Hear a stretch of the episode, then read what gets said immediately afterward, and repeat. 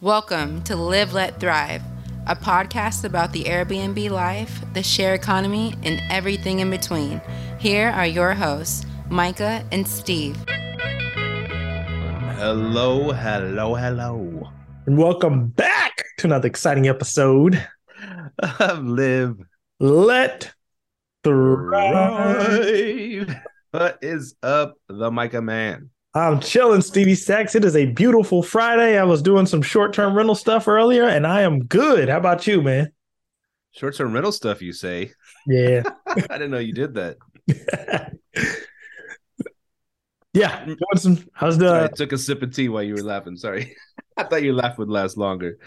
Oh man, um, you know, we're always we're always in this shit, you know, like hundred percent get the get the uh, what are we uh, parental advisory explicit lyrics? Is that what our show is? Yeah that's what they said on itunes. yeah. So i got the first curse word in so we're good to go. Um yeah battling every day man. This is this is what we do. This is the life we chose. So we are coming at you from fort worth in arlington texas. This is live let thrive your favorite airbnb vrbo Uber, Lyft, share economy, midterm, long term rental, fun stuff in the world, short term rental too. Yeah, like I said, coming at you from Fort Worth, Texas, and Arlington, Texas, and we got a great show for you guys today. Yes, sir. Let's get it. What we got today, Stevie Stacks?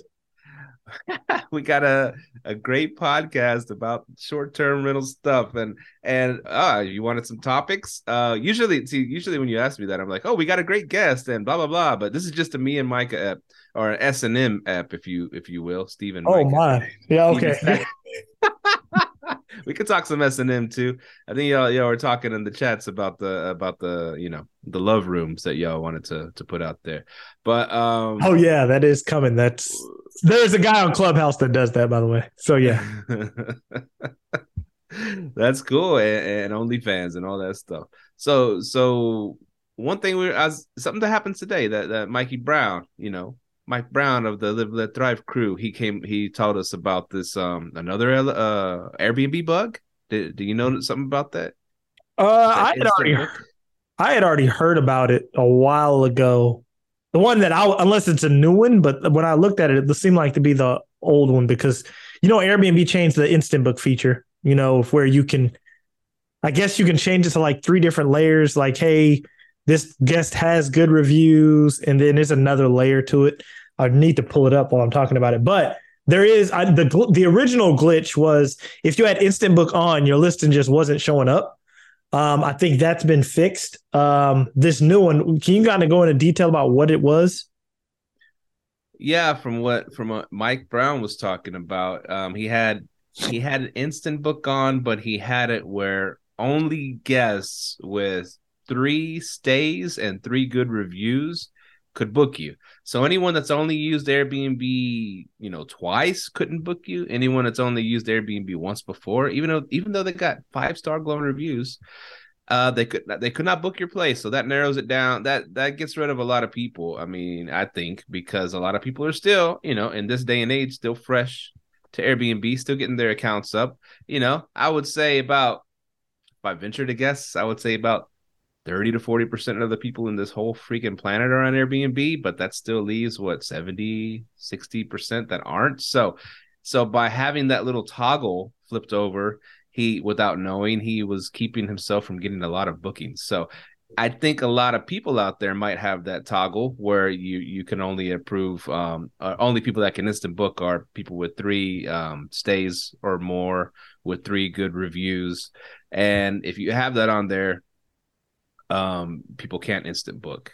So you, you go check your toggle go check your toggle make sure you're allowing people with less stays. I believe you said there's there's different choices they can choose? So what i'm talking about is there's the instant book choice. So after you uh turn off the turn on instant book you have two other choices. You can do good track record and then you can set a pre-booking message. There's two little tickers. This we're talking by the way we're talking strictly air on airbnb here. Um the the thing about the three stays i'm not seeing that um, yeah, he sends it. Let me pull it up. What? Yeah, talk amongst yourselves. Yeah. So uh, the good track record is what I'm saying, and that is saying the guest, this guest has completed a stay without an incident or a bad review. Now the three, I want, I really want to know is that Or also, was he sending that as a new release or is that already released? So, this is what Mike Brown sent.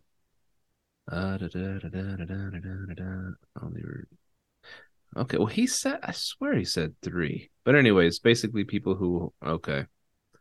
yeah, yeah, I see what you're saying. Yeah, so right now, only experienced guests can book this place. This host is only accepting guests with three or more trips on Airbnb for their reservation. It'll be open to all guests soon. See that I'm, uh, yeah, I'm not.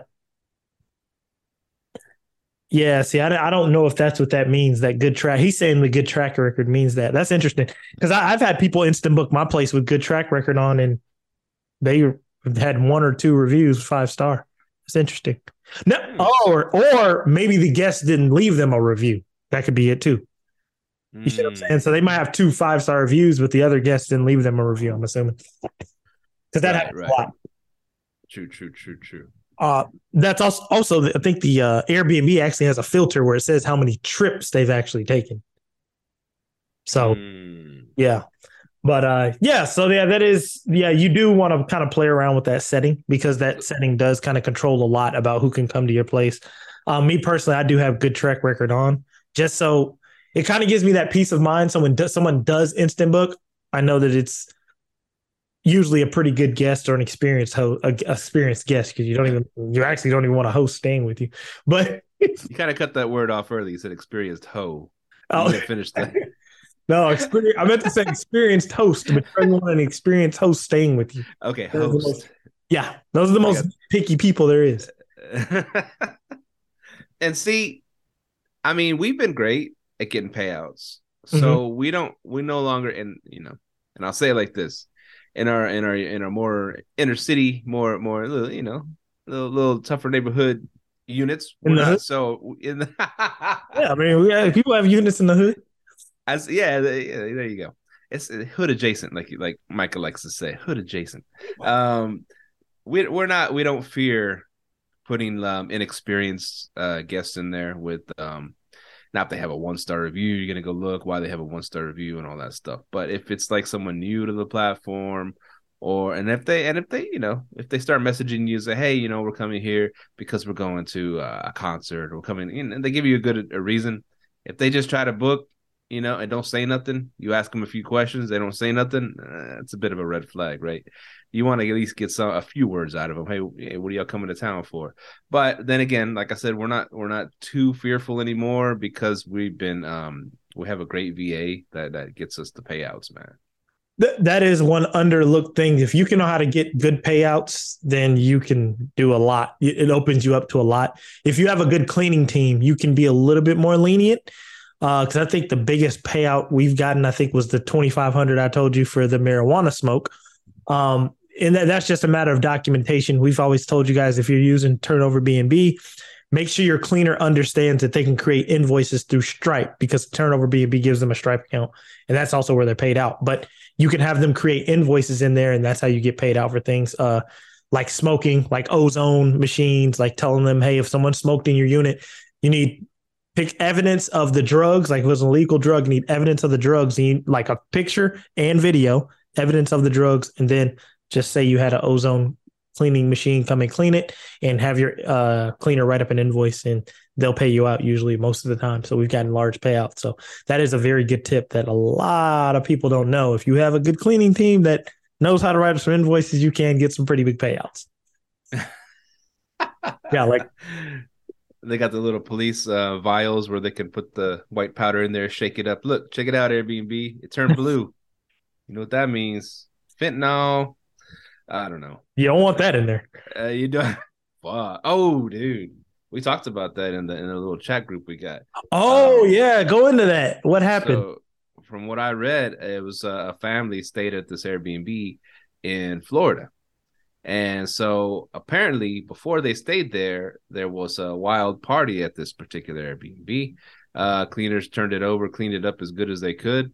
And they, um, so this family with a little uh, 19 month old, you know, uh, that for somehow the 19 month old got a hold of some fentanyl and died. Dude Ooh. and so there so this family is suing Airbnb of course, because they got the big bucks. They're Yeah. suing. They're suing the owners of this home, right? Mhm.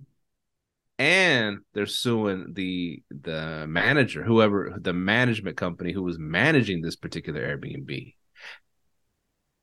And I think Hmm. I'm I'm not sure if they're suing the people that partied there because the people that partied there say, yeah, we partied, yes, we had cocaine, but it didn't have fentanyl in it. You know, that was their excuse. That was their excuse, which is um How would they get that? This is this is one th- concern I had about it because I remember the article. The only concern I had about it was the the, the previous guest who had the cocaine. Are, it, isn't that host's cleaning company supposed to be cleaning up? What are they cleaning up? And and then we talked about that too. I mean, and what if that cleaning company was on a certain app that people that we use to find cleaners? Not to diss any apps out there. I'm not going to say any of these apps, Yeah. but would they go after that particular app and say, "Hey, these cleaners that are cleaning these Airbnbs need to be vetted and need to need to be able to, you know, keep things uh, dangerous things away from from babies." Sadly, if it was me and that happened to me, I would go after all of them Everybody. because one, this is how I look at it. Airbnb, you control payouts. Since y'all got y'all hand in the pot, y'all y'all got to take some blame. The owner of the property, it's tough on the owner because damn, if he has somebody managing it, he probably don't even know what's going on day to day. I don't really know, but he has to take a brunt of the hit. The management company, I would think they would take a huge brunt because you're the one who controls the cleaning, the operations, um, and then the past guest. I don't even know how they would be involved because it's like, how do you how do you even know the past guest information? Mm, uh, Even yeah. if the, even if the management company, and I feel like this too, though, there has to be something in in Airbnb's policies or the management company's policies that they're not releasing public information. Because when I created my website, I have a terms and conditions page where it says, "Hey, the information you give to us stays with our company." You know, uh, so that that that's a very important page. Actually, Stripe, if you actually have a Stripe account, they're now enforcing you to have that on your website and asking for the link to it. So, yeah, I don't I don't know that that's crazy, but yeah, that did happen. That Airbnb's being sued. We'll we'll see if uh we'll see if we can actually put that article in the show notes. It's a very very sad prayers up for the family. You know, they did lose a loved one, but yeah, you got the the cleaning company, man. You got to definitely be on top of that. And yeah, I'm looking at the article now. Um, oh, wait a minute. News requested a response from the property owner. His attorney said they have no comment at this time, and they reached out to VRBO. Oh, it was VRBO. to hear back. I guess these people stayed at VRBO, but was the um party at you know how everybody's on both, right? Yeah, yeah, yeah. uh, let me see property owner rental manager okay so they're, they're suing uh let me see cornhauser which is as uh who the hell is that? Um as well as the property owner Mm-hmm. a rental manager Mm-hmm. um let me see. Prop cornhauser and the property owner have denied allegations. Okay i guess cornhauser was the partier. But yeah they just um so, okay. So this is Kornhau, kornhauser uh, confirmed he rented the home from july 30th to august 1st and had booked the home. Let me see. That's when they had the wild party. That's it said. They didn't they didn't have any fentanyl but they had drugs. Because the police the cops were called to the house for the wild party. It's on record like there was a party before these guests stayed there. So it's Okay. so if you if they i guess reached out to people about this incident i'm sure that's on record who was having the party beforehand so they could definitely sue that person. Okay, so you, you you have a party on July, August. You have a party in July. Police get called out. Did the police go inside and search then and there? No.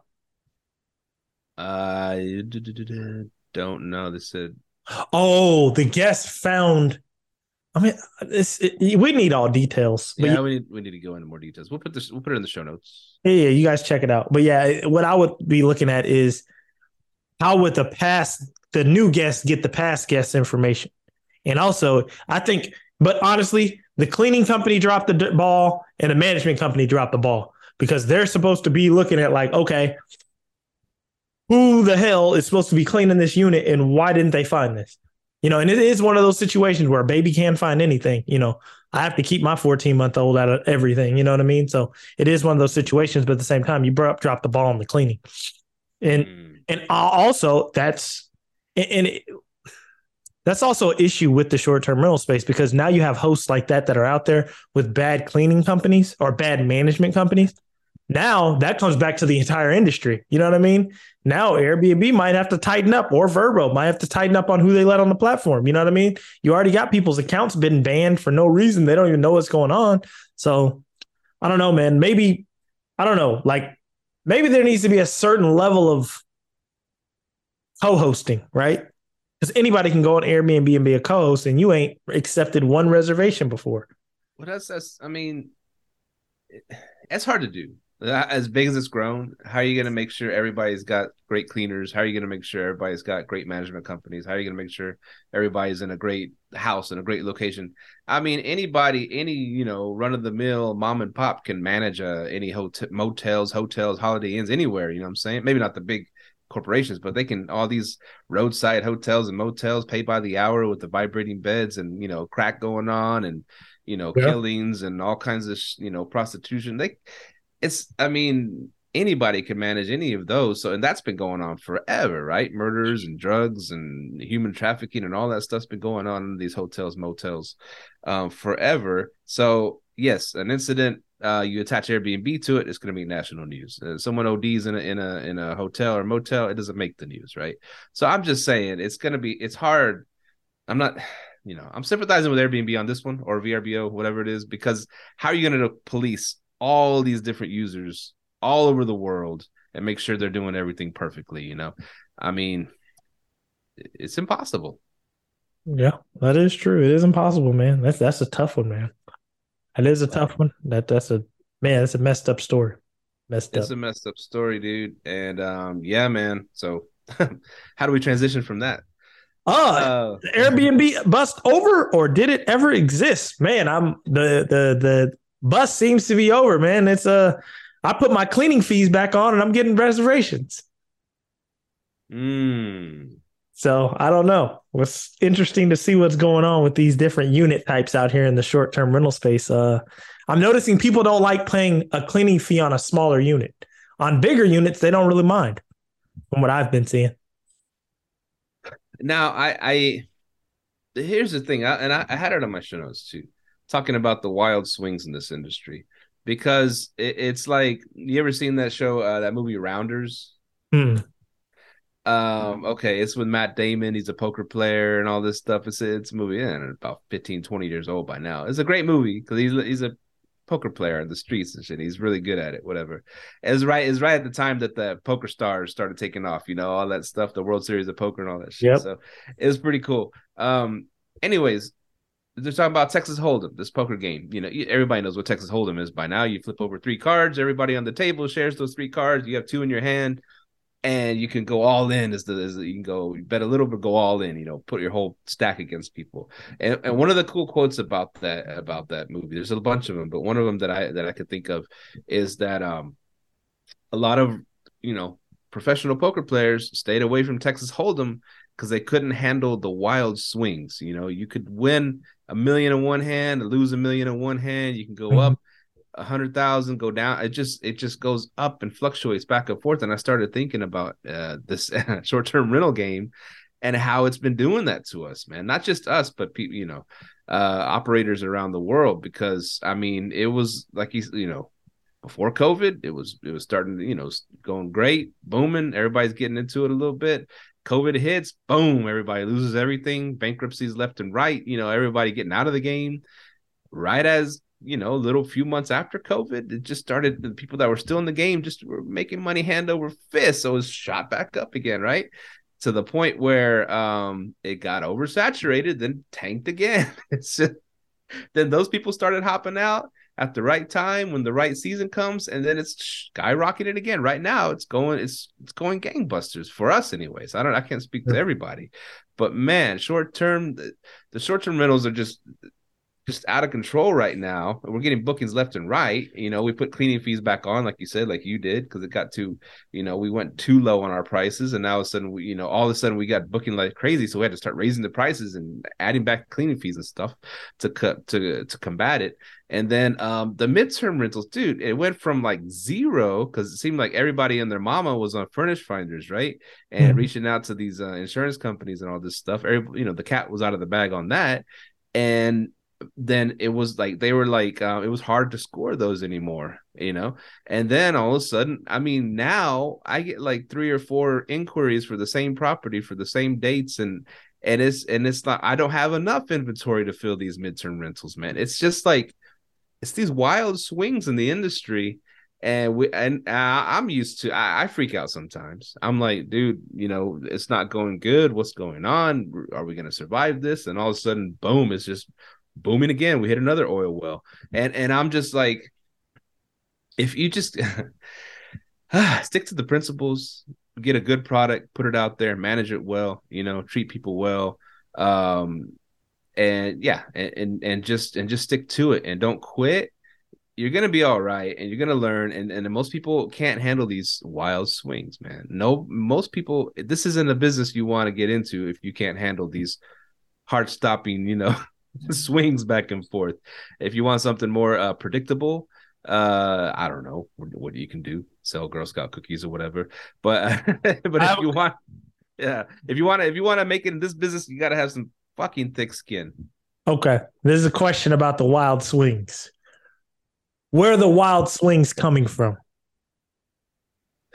I, you know, people can blame Airbnb bugs but VRBO was struggling at the same time the Airbnb. It was not like everybody was getting booked out of Air, uh, VRBO or uh, uh, what's it called, uh, Furnish Finders, or all of a sudden everybody's got a million freaking uh, midterm rental bookings. Everything was seemed to struggle around the same time, and everything seems to come back and pick up at the same. I think it's just natural cycles, and and is and they back in the day, okay, a regular cycle would be uh, during the winter it's going to be slow, and during the spring and summer it's going to be high, and then the fall it's going to slow down a little, and so you know. But now I think there's cycles inside of cycles. You know, it's getting a little more complex, especially with people hopping in and out of the game and causing you know and, and messing with the inventory and, and stuff like that. It's it's just um I mean, people could all jump out and quit in January. All of a sudden, you're gonna have a big fucking February because there's no inventory for the people that are traveling in February. You know, it's just um, I think it's a lot of it's just natural cycles in this in this business that we're all trying to figure out and learn. Yeah, I think it's natural cycles because, like right now, six out of nine of my units, like my owned at arbitrage, they're booked midterm. They've been booked midterm quite a while. What I'm starting to see is I think we let the OTAs control the swings. And once they control the swings, we all go into saying it's slow season instead of we haven't really worked on our businesses and built a brand around it. That's what I think it is. And I think what happens is a lot of people are comfortable doing that. So, no, no, no, this is what's happening. You have people that survive the swing and people that don't survive it, right? Mm. But the people that are surviving it, they may survive one swing, but can you survive one, two, three, four swings? And then once you, if you start striking out, are you going to be that person to say, okay, let me get a hold of my business and take it to the next level and try to create a brand or try to be able to, you know, create a brand to where people want to come to me directly and things of that nature? Because every time they always say, like, like December, I think it slowed down and everyone's yelling out, it's slow season, it's slow season but the TSA website said travels travel was higher than the previous year. So, hmm. you know, are we letting them control the swing? And then we're just saying it's a swing. So th- that's just what I always wonder, you know, like even with the whole the Airbnb bus thing, some people didn't feel it, some people felt it. And then I started looking at I made a reel about this the other day. I started really looking. I'm like, the people that saying they didn't feel the Airbnb bus, most of them were in vacation rental markets. The ones who are in vacation rentals who did fill it. I didn't see their listing or whatever, but it seemed like they may have been offering a lower tier product. And the ones who were, and I think most people in urban metro markets they usually kind of felt it. And then there are a few just didn't because of the type of product they're offering.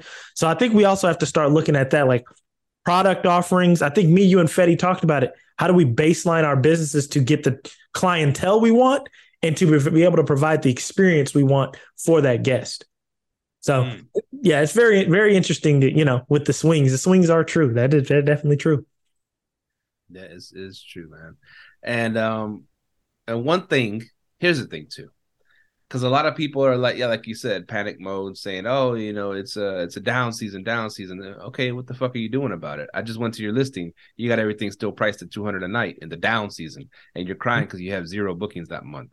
Yeah. I'm in there, you know, and and I partnered with Federico on this because you know he was uh, he's doing the ops and I was like, dude, let me just dive into, let me grab a hold of this pricing real quick, and I'm gonna go uh, very aggressive at this, you know. And you handle this, I handle that, you know. We we we you know handle different things, and I said, let me just dive into, let me let me take the reins on the pricing for a little bit, just to get us through this uh, slow season. That's what they call it.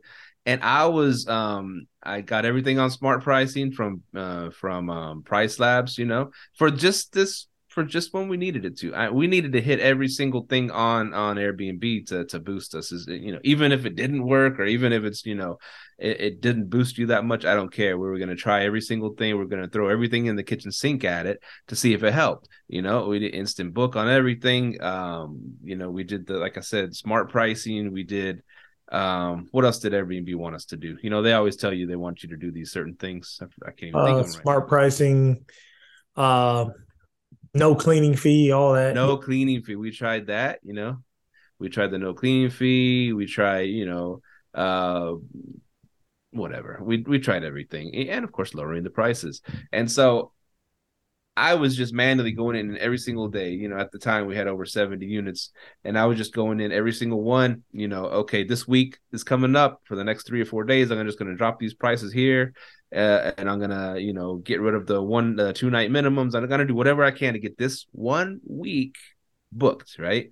You're mm-hmm. doing micro to gain to win in the macro. You know what I'm saying? Mm-hmm. So I was just and I was just going week by week. That's it. I'm not even looking out months ahead. You know, I'm pricing everything is kind of high ahead, and then lower, lower, lower. I'm you know I'm doing what probably like Price Labs uh, does automatically. Um, but anyways, I was um I was just getting these victories, these small victories. They're adding up and adding up and adding up. And next thing you know, we had everything green. You know what I'm saying? And so I just we I got us through there.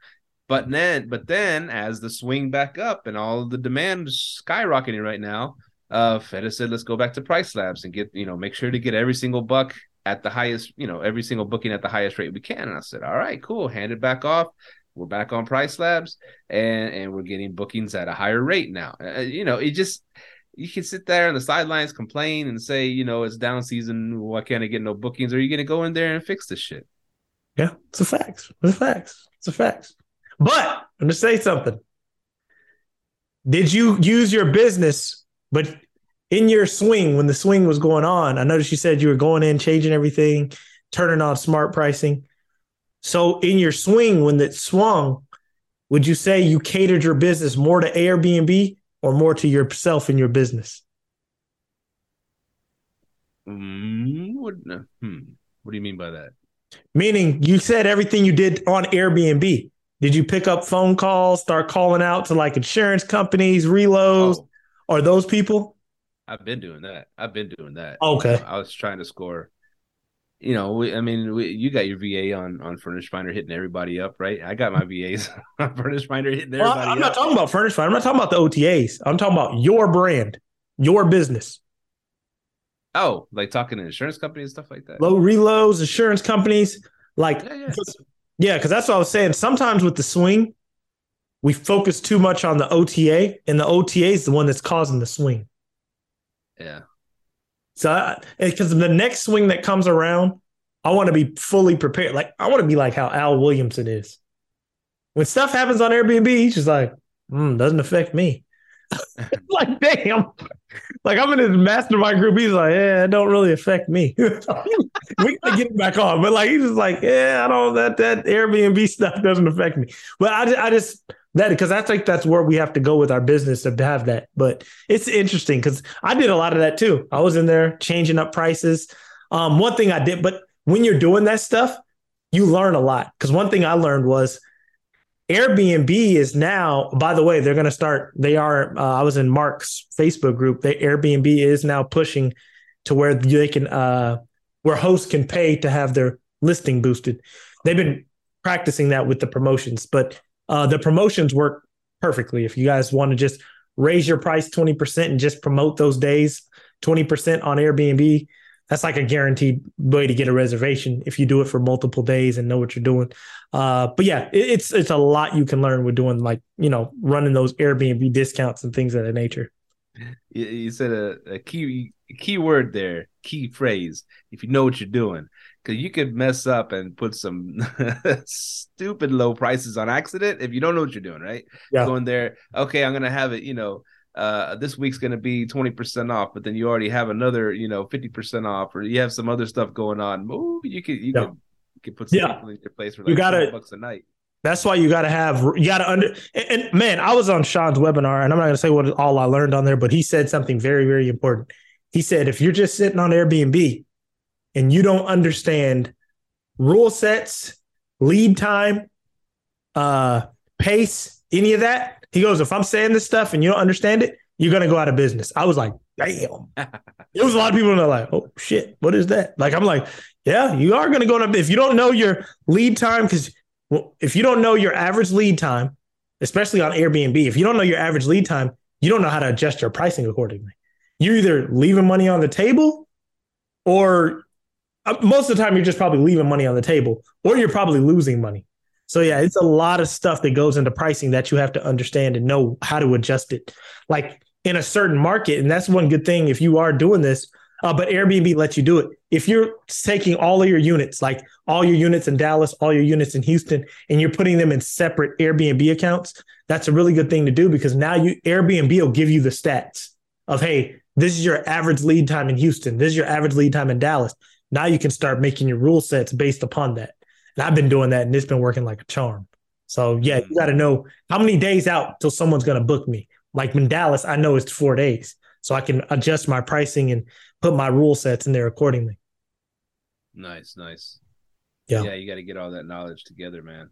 Um Yeah, so I mean if if you're not working at it you know it's it's yeah it could get it could get out of hand if you if you don't know what you're doing. And, and um so yeah do some learning man. And we use like i said use um uh, we, we we check out all everything that sean has to offer you know. Yeah. Uh fed is real big about about sean's stuff too. It's really really interesting it's stuff. funny thing is you said something about a hood unit earlier and i'm kind of at the crossroads. Um so i'm going back to my nine to five on monday. So I have a remember I just finished a I'm finishing up we're putting the last touches on this damn rehab. But I'm thinking like I could refinance it, pull some money out, furnish that bad boy up. And then on the other hand, I'm like, and then I was thinking about doing the section 8 thing cuz I said I think I said on the last cast I was just going to go ahead and section 8 it. But then I'm like do I really want to deal with that cuz I ain't going to have no property manager. I'm going to have to be over everything and setting up a team. So I'm really thinking about just flipping this thing, man. But the only good thing about being on nine to five, I can use that nine to five to get a good W two rate. You know what I'm saying? A good interest rate. Mm. But so it's kind of like, eh, I don't know, man. It's one of those things because it's when I say this in the hood, it's like bars on the Windows hood, you know, bars around the AC unit type. so I'm just like, uh, I don't know what I want to do. So I, I may end up flipping it. I'm gonna see. I'm gonna see. I'm gonna throw something at you. Now we're talking real estate. You know, we we, we move around on the show. We're gonna talk some real estate right now. We're gonna dive into some numbers. That's where the real wealth is built, right? Yeah. Real estate, not not arbitrage and Airbnb. Eh, maybe people claim whatever, but anyways, you always want to buy real estate. Whatever you do, whatever business you get into, you know, always buy real estate. That's where you're gonna make uh, wealth. That's where you're gonna become wealthy. So I'm gonna find this. I'm gonna find this text stream so I can give you more information. But here's the here's the gist of it. Let me see. Let me find it real quick. Um, but I'll find it in a second. Go ahead. But yeah, yeah. What I was saying was, I don't know. Like, uh, my question to you was actually going to be on your hood units. How are the reviews? Huh? How how are the reviews? How are the reviews, and how have you shifted the reviews to be in a positive to to favor you to favor you to be in a positive light? Um, you know, and I give credit to Federico for this because we um we have been getting good reviews at those places, and and because we've shifted our demographic, we we stopped, you know, encouraging older white people to book these places. We're getting more uh, urban clientele, and they're cool with it. They love these places, man.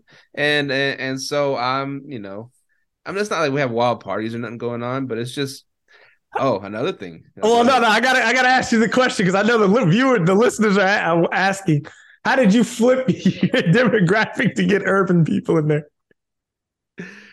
Um, that's a good question. We well, first of all, we got all these properties off of our main Airbnb page, right? Mm-hmm. And and we put it um we put it on this um on, on our new Airbnb page. Okay. And, and um we changed the descriptions. I, I, you know, we changed the descriptions to I can't, you know, unless I pull them up, I can I can read it.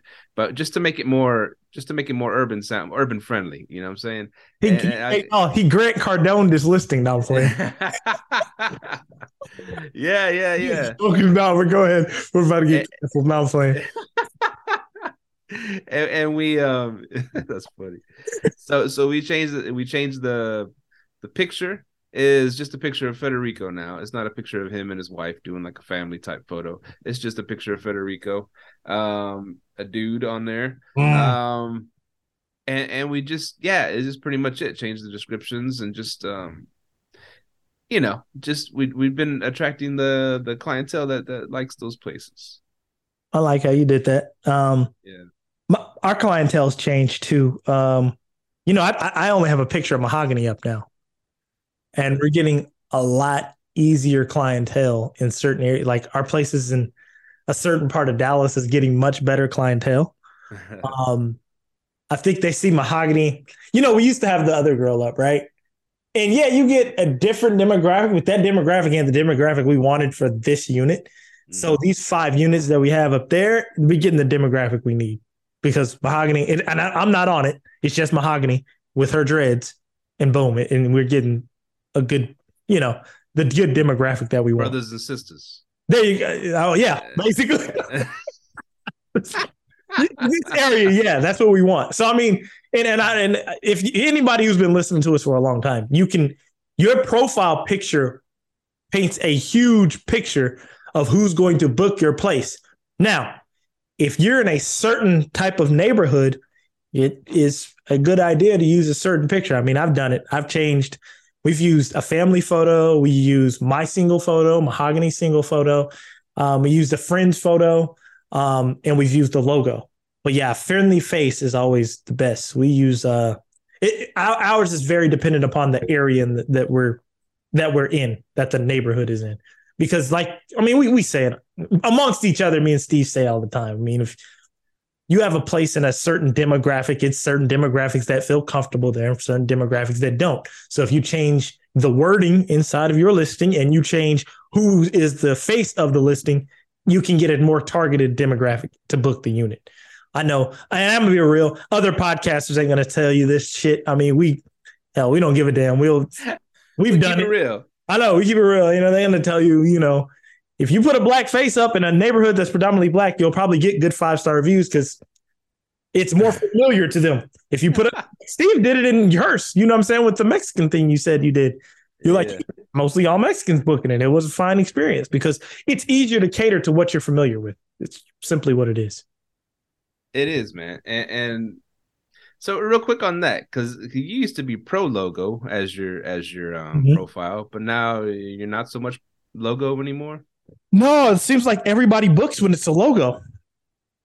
And also, they complain more because they feel like you're a big corporation. So you saying everybody out there is racist? Is that what you're saying, Mike? Not racist. I said they complain more if they feel like you're a big corporation.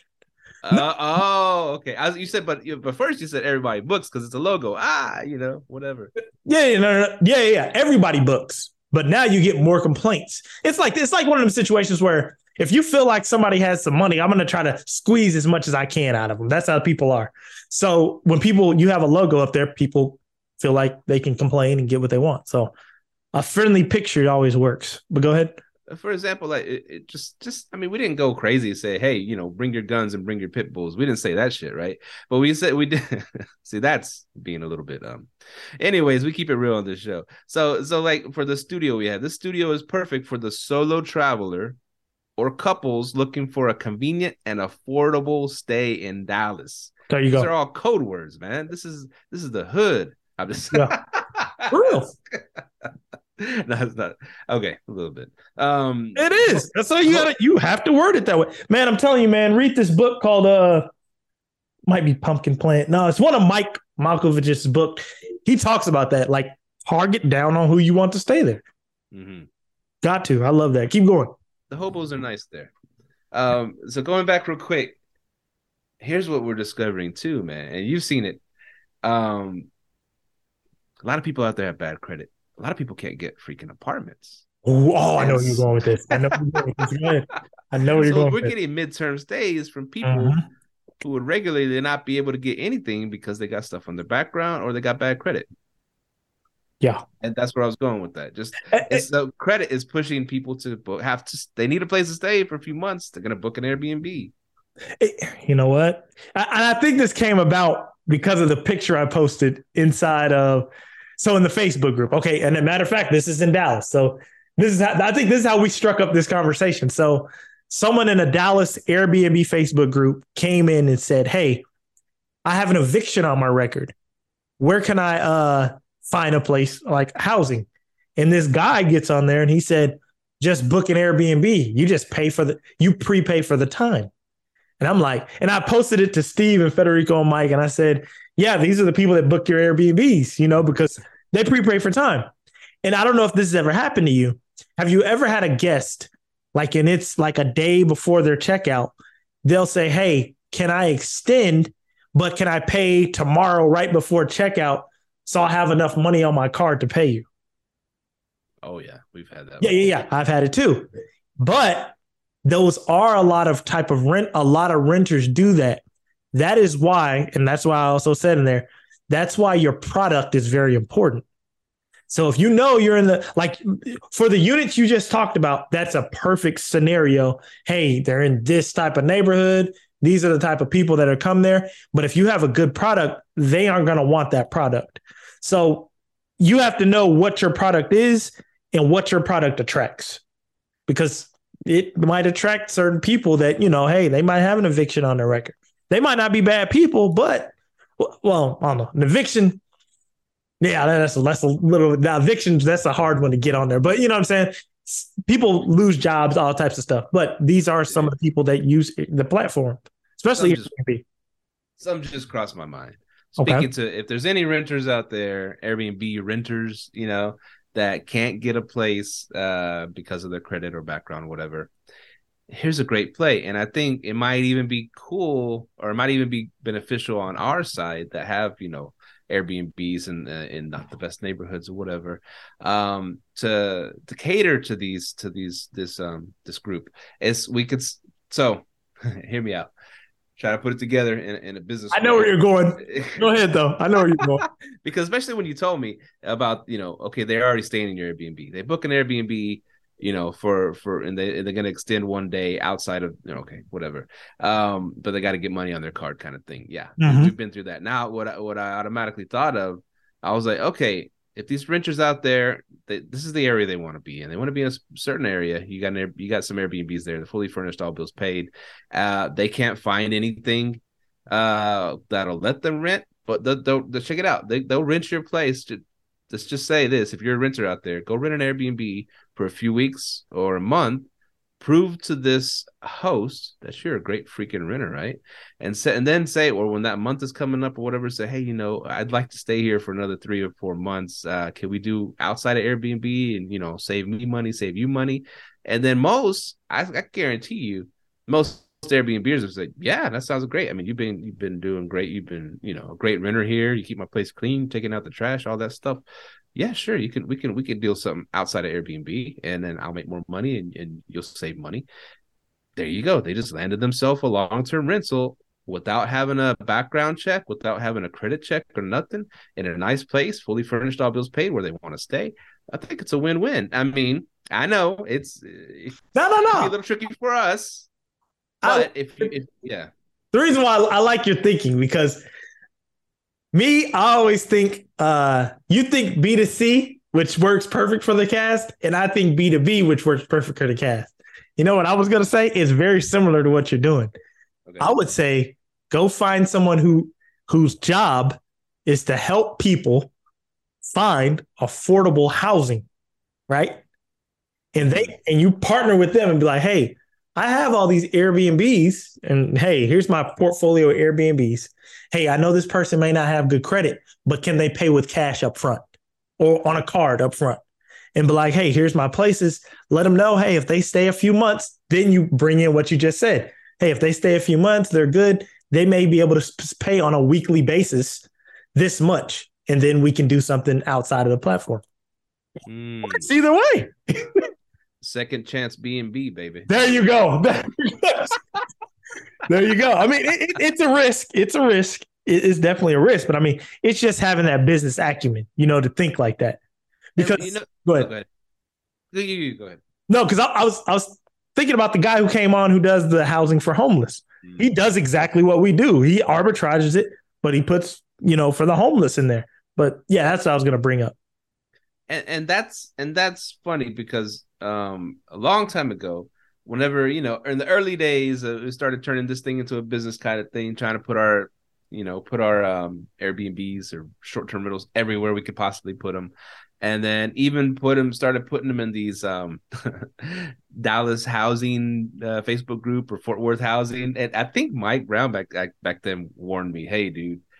Careful over there. They're they're pretty vicious. I was like, what are you talking about? So I put my, you know, started making some Facebook uh, uh, marketplace listings of some of my units and throwing them on there. Hey, this air, you know, rent this fully furnished, all bills paid place for uh 2500 a month or whatever it was for a one bedroom or 3500 a month for whatever I was doing the pricing back then, don't matter. And I'd put them on these sites. I didn't realize a lot of these people on there was uh, second chance housing people. And so they were just this is a freaking fraud. This guy's trying to steal money and blah. How could he charge these? Ra-? You know, I didn't know I, the hornet's nest that I kicked. Right, I was like, oh shit. And Mike said, yeah, you know, that's for that's more for um, sec, you know, second chance housing kind of. What's that? You know, and I didn't even I didn't know what second chance housing. Well, I kept seeing that term yeah, those yeah. groups pop up, second chance housing, which, which means that you know they have some uh, bumps and uh, evictions and stuff in their past, you know, that yeah. they can't get housing. So there's there's operators out there that cater to them that that, are, that call themselves second chance housing. Mm-hmm. And um, I don't know how they set up their structure, how they make sure they don't get screwed and get, you know, they must have a, a lawyer on call for the eviction, you know, got a discount rate for evictions or some shit. I don't know what it is, and they probably charge a first and last and middle and all kinds of shit, you know know, just to make sure they don't get burned by people that are um high risk, you know what I'm saying? Yeah. So so yeah, to but I bet a lot of people can make a lot of good money on places that are let's just say they own an apartment complex that they got for dirt cheap and they probably didn't fix it up too good, but they're putting second chance people in there oh, yeah. and making money hand over fist. Oh yeah. That, happens all the time. Um, but yeah, it, it's man, it's about just like like we're doing, like right here, we're masterminding. You know, you can you can do that. You know, when slow season hits, if you have, verify they can pay, but uh, I would I would like looking into that idea of partnering with a company, like a, I don't know, because you have to look at it like this: a second chance housing corporation networks with a whole bunch of people. You know what I mean? So they got connections out there. That's how you know what I'm saying. That's how I'm looking at it as well. Mm. I remember. I remember. uh, one lady uh, and, and one of the Facebook groups put on there, you know, I'm I'm having such a hard time finding something for me and my kids, and I guess somebody on there, I guess a housing whatever, or someone else in the group said, "Well, what's what's going on? How come you can't find anything? I mean, you got a voucher." And she's like, "Yeah, well, it's me and my ten kids." I was like, "Holy smokes!" I guess a lot of people don't want to allow someone with ten, and she looked young, bro. I was like, how the hell does she have 10? Damn. I mean, that's just, but that's, I mean, that's a reality. Wow. I, well, yeah, yeah, I can figure out how. oh, man. but even but yeah, even though she got her vouchers or whatever, she's people are yeah, not in my house. It's not gonna stay in my house. I'm gonna destroy that house, man. It's just gonna be gutted. Um yeah. yeah, I mean stuff like that happens, you know, and it is unfortunate, you know, but yeah, yeah. I don't know. You just have to find if that's your niche. Because remember, even when we talked to Derek Forston on that, he was like, it has to be your passion, you know. But I mean, if slow season hits, it might become your passion. that is true. Um, so what else are we gonna talk about? We have some other we have some great topics for y'all. So we talked about the feast and famine. Sometimes Airbnb feast and famine. Uh, da, da, da, oh, another funny thing that's happening. I, I, don't know. You, you list your places on on um, Zillow. Uh, no. I, I need to start. I need to get back on there. Okay. You'll get hit up a lot by um. Well, I have I've scored some nice corporate um stays from Zillow. Right. Mm-hmm. Uh, that's for the corporate people. Look at Zillow, and so I've scored some nice corporate stays, but also I uh, I get hit up a lot from these these youngsters that want to uh, manage my my rental. You know what I'm saying? And they and they spit out the same spiel that we've taught so many people before. You know, hey, I do corporate housing, blah blah blah, and um, I, I cater to travel nurses, traveling professionals.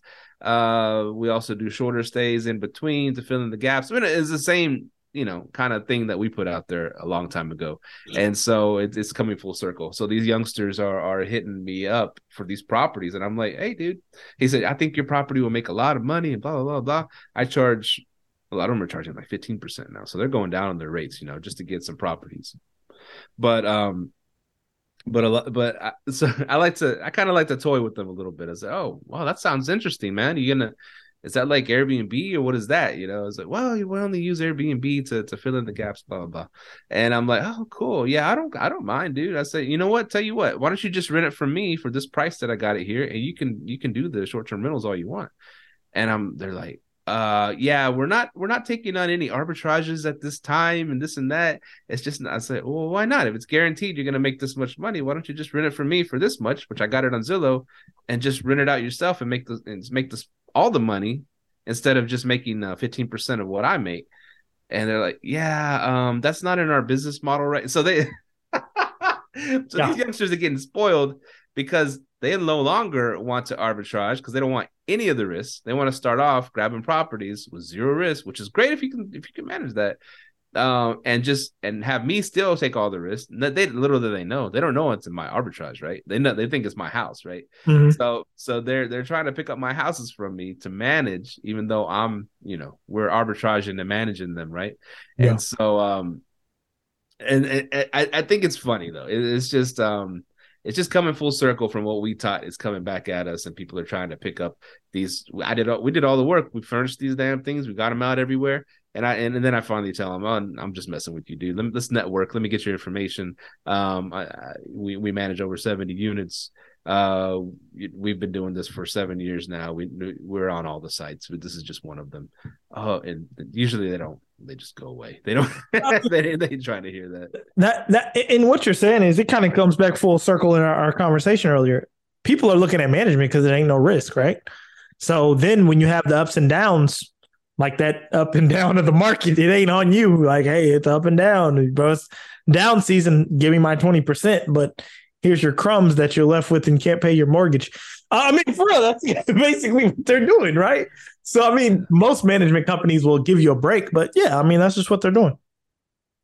Now, now, one of them was was was interesting. I had to say the least because this um this this dude this dude from I think it was like Zimbabwe or something, right? He hit me up and asked me because he had a unique first and last name, so I one that I could look up on on Facebook and, and try to find the dude and yeah, he was out of Zimbabwe or something somewhere in Africa, and, and he he's like, yeah, I would like to, and he said, I would like to arbitrage your house for this price. I'll pay you this price, and I'm going to put it on these short term rental platforms and this and that. And I was like, oh, so you do want to rent it from me? You're not going to just try to manage it from? Oh, no, I want I want to rent it, and I'm going to put it on these platforms. Oh, okay, that sounds good. So you can afford this rent. You could pay this rent. Yeah, yeah, yeah. It's like, all right, well, put in the application. And I thought that was going to be done with them. Yeah. Oh, application now. Fuck that. So I said, put in a Zillow application and I'll check it out. And he actually did. He put in a Zillow application. And so I opened it up, looked at it. He had actually, he had like um 680 credit score, right? He had a good credit score, but mm-hmm. he had like no history. There was nothing on there. Um, and he only had credit history for like, you know, a few months. It was weird, right? So mm-hmm. he he must have just hopped on someone's credit cards and got a credit history or whatever, like we we we teach people to do, right? To mm-hmm. to get those trade lines. And um, but he had no assets, no nothing, but he had that credit score. And so um I I I said I, you know, I, I, came up with some excuse. You know, I'm, I'm, probably I already do this as a short term rental, whatever. But I was like, like he don't even live here. Somehow he got a credit score, and he's trying to pick up people's um uh, trying to rent from people to do this short term from from Africa. So I'm tripping out on this, man. I'm like, man, there, there's people from other countries doing arbitrages here in the United States and, and renting from these people off Zillow and doing it. I was like, that's pretty. um I mean, shit. I guess you could do it from anywhere. Does he have other units? I wasn't able to find anything on his um you know, I looked through his through his Facebook, all that stuff. I didn't I didn't see any other units. I mm. guess I should have pried more, but I just saw so many red flags. I was like, uh, yeah, no, yeah, this doesn't seem this doesn't seem, you know. If he had anything, he didn't have anything, you know, credit cards or cars, or I mean, he didn't have nothing on his credit, but it was a good score. So maybe an, an experienced landlord would be like, "Oh yeah, you can rent my place. That's fine. You know, you have a good credit score." But eh, I don't know. Yeah, probably take a few Airbnb payment payment payouts and never hear from dude again. That's what I was thinking, man. yeah, especially if he's hitting up furnished places. You know what I mean? Take the photos from Zillow, put it on an Airbnb account. You're good to go. um, but yeah, uh, yeah, it's interesting. There's a lot of little. I mean, there's so many ways to make money in this industry. You know, the three main: arbitrage, managing, owning. Um, but they all, at the end of the day, I think at this point, to be successful in the short term rental space, you have to be educated on what the hell's going on. You know, Yep. You got to be educated on the OTAs, educated on branding, educated on, you know, your end goal too. A lot of people don't have end goals with this. They're just doing stuff to do it, you know, and then like these people, you know, like even with the arbitrage space, I think a lot of people are building up these companies and I think they don't really know the true risk of it. And so, you know, I don't know. A lot of people going out of business, like you said, and a lot of people are shooting you some straight BS about, you know, arbitrage, even about management, some things that just aren't really necessary in alignment with the truth. But, you know, facts. So my so my REI question, my real estate investment question. Okay. So so a while back, and, and I told the story on the on the podcast that uh, I overheard some mechanics talking at work about uh his con his uh, townhome over here in Fort Worth that that you know during COVID the dude stayed there for six months, didn't pay nothing. On the way out, he destroyed the place, whatever. He you know screwed him over. He just wanted to get rid of it. For, yeah. I, got I picked up the three bedroom, two bath townhome over there for ninety thousand bucks. And, and so, yeah, you can't beat that. So he just wanted to get he just wanted out, you know, and and so we were able to buy it. And so his son actually owns one in the same complex. It's a two bedroom, two bath, right? And you know, prices have gone up a little since then, but now I'll say this it's it's not the best, not the best area. You know the Channel Eleven Tower is over there, Fort Worth, over that area. It's not the best area. Stop six. yeah, right by the Potter's house.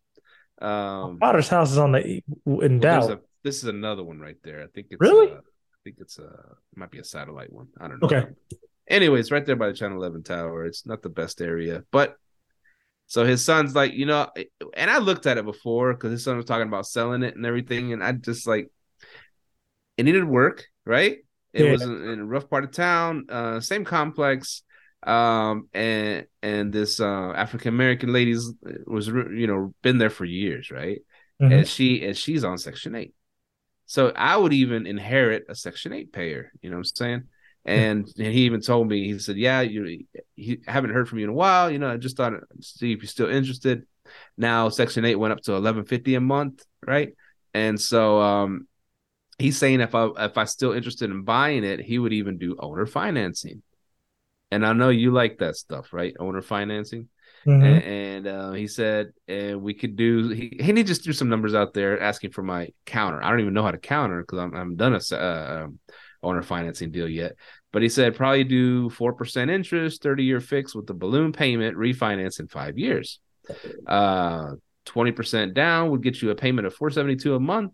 Uh, 10% down will get you a payment of 531 a month. Of course, I go for the lower, you know, down payment. That's how I am. Um, HOAs are 370 for this unit. So 370 a month? 370 a month for the HOA. Yeah. So we're looking at yeah, that's and it's a chunk.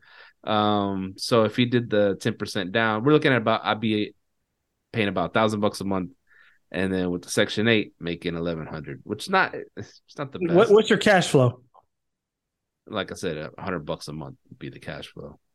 Wouldn't be that good. That's if I just um if I'm doing the, you know, that's the offer he threw at me. Of course, I can mess with the numbers, go down a little bit, and say I'll, I'll only pay this much for it. You know, it's only worth ninety grand to me, so that'll bring the numbers down.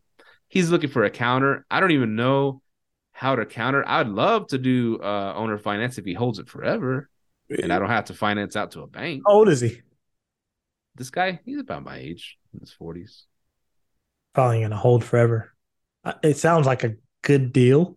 Only thing is, how much is he asking for? How much? 90K? He said around one ten range. Is it worth that? What's the comp say? well, see the it, it's still um I think taxes is still around thirty nine thousand. It's like you know he's had it so long that it's like um No, I mean, like, to, to, to oh in that same place. Yeah, yeah. To counter him, you need to know. Well, in owner finance, you don't need to know this. I'm more of a BRRRR guy, but I I will still run numbers. So if he wants 110, what's it what, what's it worth right now, all fixed up? Hmm, that's a good question, dude. I need to do more research to have a better. Yeah. So I would I would find out what's it worth right now, all fix. If you were to fix this place up, deck it out, how much is how much could you sell it for? Right. Right, right, right. What is a record doing outside? Okay, but yeah, I would find out how much how much you could sell sell it for. Like if you were to fix it all up, um, the current condition, it probably ain't in great shape if they've been in there for how long, forever, and doing Section Eight. Yeah. Um, you know, uh, sound like it might be a good deal, but you got to run the numbers to the T. You got to know taxes, insurance, um, your payment to him, and it's a HOA. That's what I'm saying. You have to know what your full all in costs are because it don't seem like it's going to be just that thousand. If is that including taxes? Yeah, that, that's including taxes. So your Well, payment. go ahead. as financing through him. Yeah, yeah, that's what I'm saying. So Yeah. your payment to him, that's including the taxes every month. I assume so. That's a good question. I'll ask him about the taxes.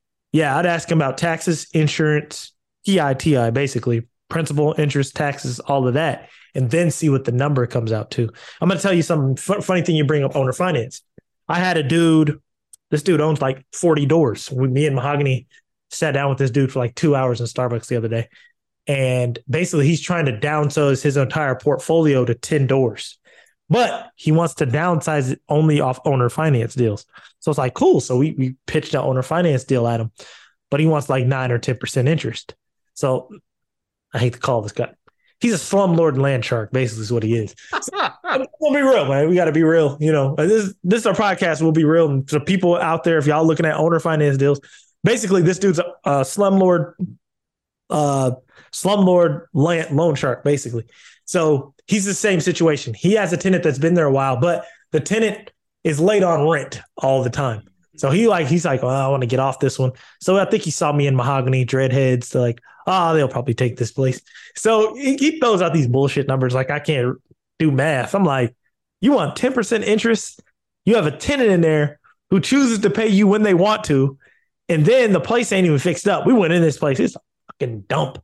Me, mahogany, she went in there. She acted like she was the insurance people. She was like, "Hey, I'm just here for the insurance on the insurance renewal, just to take a couple of pics." So we went in there, took pictures. of the house. That's a clever move. Oh yeah, yeah, yeah. We always do that one. So she went in, she took pictures of the house. It was a complete dump in there. Uh, so we sat down with him at Starbucks, and he just wasn't budging on his number. So we were just like, "Hey, this deal ain't gonna work for us." The thing I like about your guy, he's giving you a four percent interest rate. That's good ass deal, but you got to run all the numbers because on owner finance deals, you need to make sure you cash flow. I know some people who will take the hit on cash flow, refinance out the at the end due to like maybe an equity play or an appreciation play, but I, I would make sure that things cash flows. Okay. And I was going to ask um, on these uh, owner finance deals, Mhm. is it like I'm the owner now for these next five years? Is it like is it like do I get the deed or what what happens? Uh, it, it depends. On sub two, you get the deal. Oh, you get the deed. Owner finance, you're putting a down payment. See, I, I have to really look at. You're gonna put the down payment down for the owner finance. You put the down payment down. He basically becomes the bank. You're paying him every month, and then it's all in the contract. You're paying him every month. He's the bank. But at the end of your five years, you now have to balloon payment his all his money back. That way, you would have, in order to do that, you would have to refinance. So you would have to go on the uh, deed and the mortgage at the time of the refinance. But I'm not sure if you go on the deed initially. Um, I think the deed stays in, in his name. You'd have to look it up, uh, get with someone. But like on sub two, the mortgage stays in his name, the deed goes to you. But the guy who I was talking to, the property's paid off all his properties are paid off. Yeah, so it would have to be an owner finance deal. That's what he said yeah. too. I was because I mentioned subject to. He's like, "Well, I own it outright," so it would be it would have to be an owner mm. finance. Yeah, it would and have so now. And it's funny because um um Adam Adam Johnson yeah show yeah yeah he he likes sub two. That's his that's his favorite. He never he doesn't do he doesn't mess with owner financing. I don't believe. Yeah, he wants that deed. He wants that deed. He wants to leave him on the mortgage. Yeah, and another thing about owner finance, when they own it outright, like this guy's situation, every situation is different, right? So this dude who wants to owner finance, the reason why he's taking 10%, like I said, he's a loan shark because he owns the property outright. He ain't really in a rush to sell it. Mm. Right. So if basically if his tenants ain't paying rent, that just means he has to come up with the t- taxes and insurance money. He ain't got to pay no mortgage. Shit, it's paid off. So with your guy, it sounds like he's more rational and reasonable. And he asked you to counter that. I think you, you should come up with a good counter. You should uh yeah, can, yeah, me, you, me and you can hop on a call and we can go over the numbers. We can come up with a counter for him. But you, I know. Go ahead. I'm sorry. Oh, because I know that we have like past guests on the show that that set up owner finance deals, right? Yeah. Um with a big payment, with a big down payment, 10, 20%, whatever, knowing full out that most of these people ain't gonna, they're not gonna be able to finance out of these deals and they're gonna lose that money, right? So that's a bit, um, mm, I don't know. that's a, hey, you, you, could have that in your conscience. That's cool, but I mean, they make money doing that. Owner finance, they get these people in there, five six percent interest. You know, seems I very very tempting. I think you may be discussing lease option lease option. Yeah, that what you're saying? Kind of, same kind of deal though, because this is the same kind of deal. I mean, whatever you call it. Some states you have to call lease option. Some states you call it owner finance. Well, well, remember lease option. You're just renting the property with the option to purchase. Owner finance. I think you're locking yourself in. Yeah, and if you don't come up with that big giant balloon, yeah, you take the that, you take the property back. You take the Correct. property back and they know full out that these people aren't going to come up with that big payment so they're going to keep that down payment initially you know and they're yeah. going to just move on to the next person and okay next yeah person. see that's usually yeah that, that that happens more in lease option because basically they're they're taking advantage of a renter's mindset like so like honestly like someone who's owner financing they usually know because even for me for him to approach you with an owner finance deal he knows you're in an ownership state of mind you know what I mean? Um, most people who are like have feel like, hey, I'm in an ownership state of mind, they'll be able to get the down. I mean, not even the down payment. It's about they'll be able to refinance it because they're probably working on their credit, things of that nature. Uh, but yeah, that does happen more with like on the lease option side, like the, you know, like someone who came on the show makes bank off doing that. You know, he tells someone, hey, I'll give you the lead, the option to purchase. You give me 20k cash now they give him the 20K. That person ain't worked on their credit or nothing else. And yeah, he, he walks off with 20,000. And then he's like, well, I need to put a new renter in and do the same thing over again. So yeah, that does happen. But uh, yeah, with owner finance, it, it can happen for sure. But yeah, it isn't as common. But another thing about owner finance as well is, I don't know, uh, you can you can run into some loan sharks doing some owner finance depending on their situation because most of the time they they they aren't really motivated to sell. They don't really have a motivation. You know what I mean? Yeah, yeah. Yeah. So that's the only thing Uh, I cover. like I've heard dudes on, on like BiggerPockets and stuff that, that are huge on owner finance. They love, you know, Mhm. sending out their inventory on owner finance. Yeah. And and the thing is, and some of them will say, okay, owner finance, technically it's their house now. So if something breaks, they gotta fix it, right? Mm-hmm. Or it's this or that, whatever, plumbing, you know. So and he goes, and he, this one guy, I guess he was an honest owner finance guy. He said, you know, a lot of guys out there will say, "Hey, tough luck. You fix it. You fix it. You fix it." He goes, and, and but he's not really like that. He's he still sees an incentive of taking care of the property, you know, for people that are in there on owner finance deal because not just because it's, a, it's he's being a good guy or nice thing to do, but he said if they can't afford to fix these things, it's going to cause a big problem when they hand the house back off to you. Whenever they said, "Okay, I can't pay this balloon payment." And, and you know, and, and take over the house and finance out because their credit's shit and they don't have any money, right? So they're not going to be able to, to do either. And so um, they're going to hand them back a house where they didn't pay, they weren't able to pay anything uh, to pay to fix anything. Yeah. So they're going to have all this messed up stuff in there. Yeah, see, and that guy who's doing it that way, he actually saves money in the long run because if he's fixing the stuff while they're there, he's still got a twenty thousand dollar X amount down payment, down whatever that twenty percent. He can either use that to go get another property, or he can use it towards the repairs that they're going to be incurring. But that's a lot of times why a lot of people put that on the tenant. Also, uh, when you do are an owner finance deal and you give them that responsibility, they're more liable to be a more responsible person to actually purchase the property because they're they they feel like oh they they have a pride a sense of ownership. And a lot of like the good owner finance guys those are the people they're looking for. People who may have like a few bumps in the road hey let me work with this guy. He wants to have ownership. He's going to be cutting the grass taking care of maintenance. You know what i mean? Mm. yeah. Yeah. Yeah. but yeah owner finance sub two all those are really good plays right now i love all of them uh, i'm i'm a BRRRR guy but i will definitely pitch some owner finance deals most of my owner finance deals i'm selling them to my friend up in seattle like i'll wholesale them off to him and he'll take over it Nice, nice. Yeah. Uh, can you owner finance Airbnbs? say it again owner finance Airbnbs? Oh yeah uh, our, our our friend who was on the show that's all he does. Stedman down in houston that's all he does is owner finance airbnbs. Yeah so he he owner finances lets them know hey this is what i'm going to do. And he takes it off the run. It's actually a really really good play but you got to run your numbers. You know what i'm saying? Make sure it works long term. If it works on a long term basis good to go. Okay. One more topic before we hop off. This we've been on for a little while. Um, the art of picking up your clients' arbitrages. Do you ever do that? You ever picked up arbitrages from your clients before? I mean, you, you're Mm, not really a big uh into management. You have a couple that you do manage, right? i have one that i manage it's a bigger property okay. It, go ahead, go into that because I can. I, I I see. I see pros and cons in that. Go ahead now. How? What are you experiencing going through that process? so as a management company um it does it does it does come up that that guests uh, i'm sorry that uh, clients do want to hop out of the game sometimes. And it's and ask of course they're going to ask us first. Do, what, do y'all want are y'all interested in taking over this arbitrage right? And either taking over to the end of the lease and then starting a new lease or actually um you know transferring the lease to you and then whatever. Now here's the thing. They want to get something back for this furniture, right?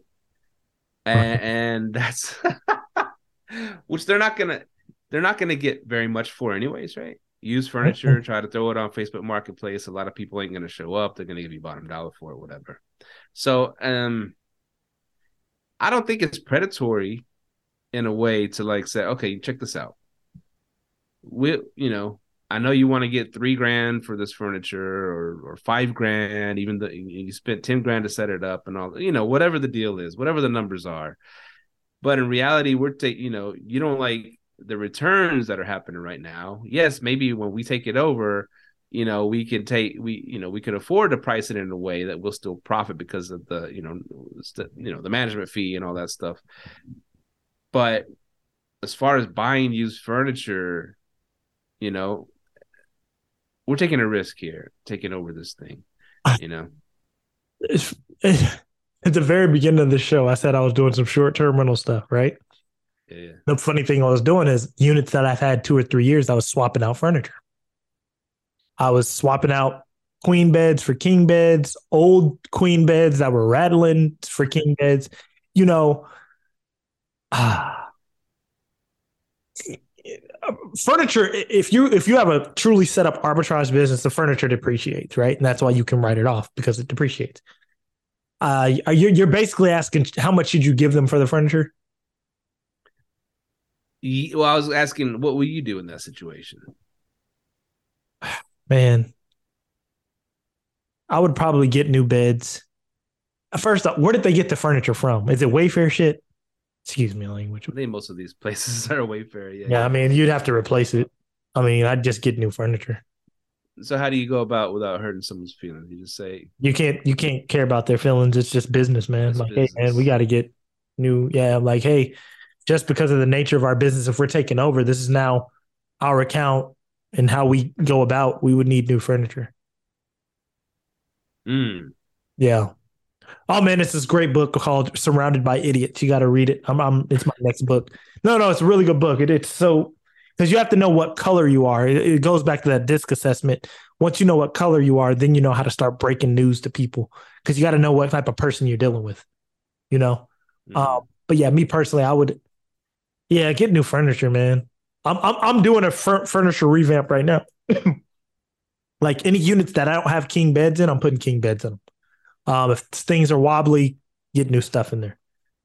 Just it's and you learn this especially like, do you have any that you own and you've been doing it for a while that on places that you own?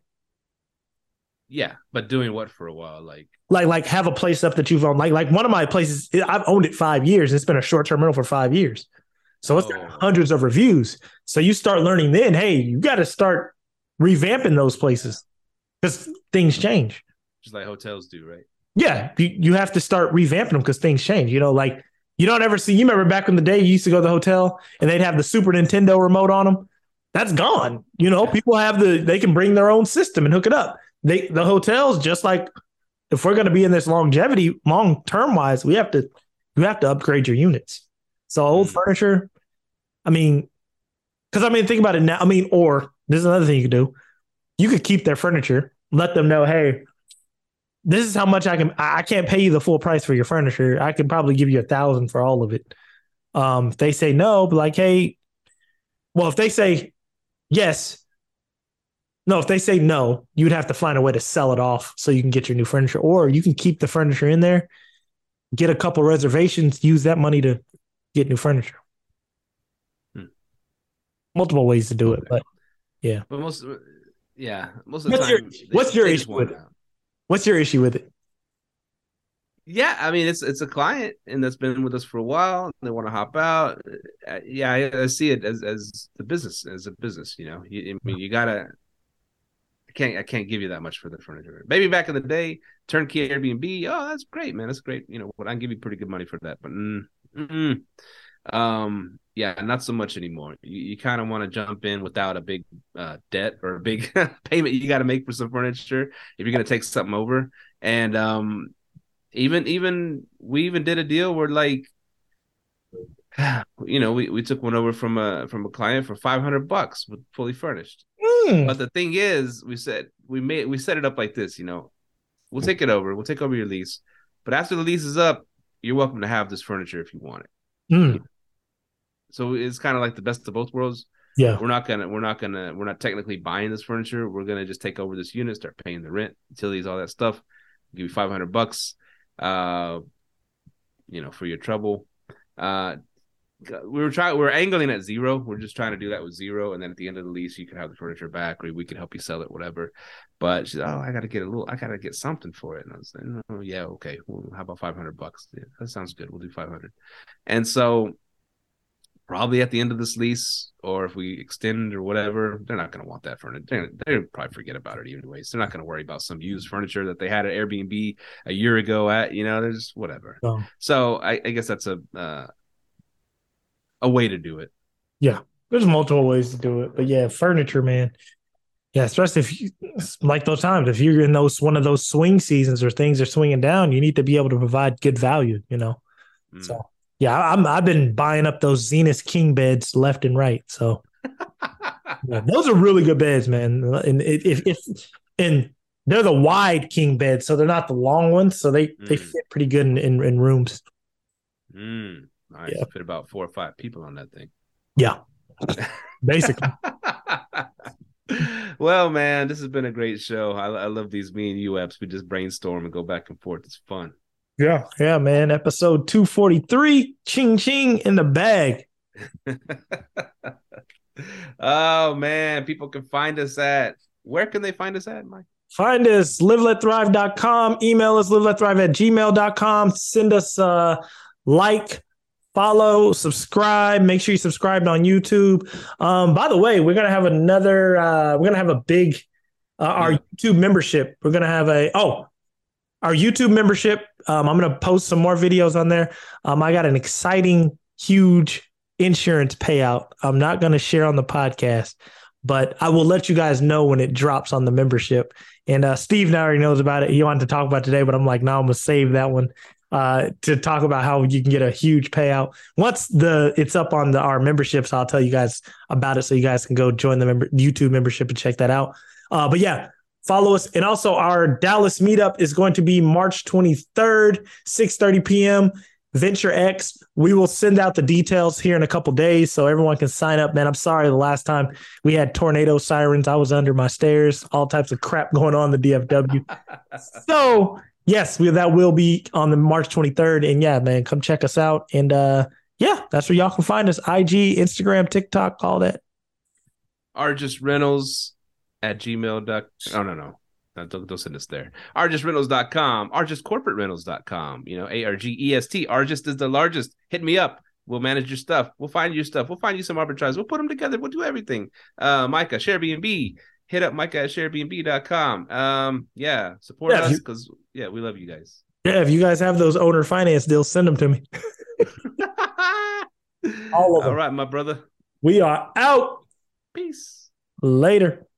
Thank you for tuning in to this week's episode of Live, Let, Thrive. Be sure to tune in next week for all the latest in the world of Airbnb and all that entails. Bye bye.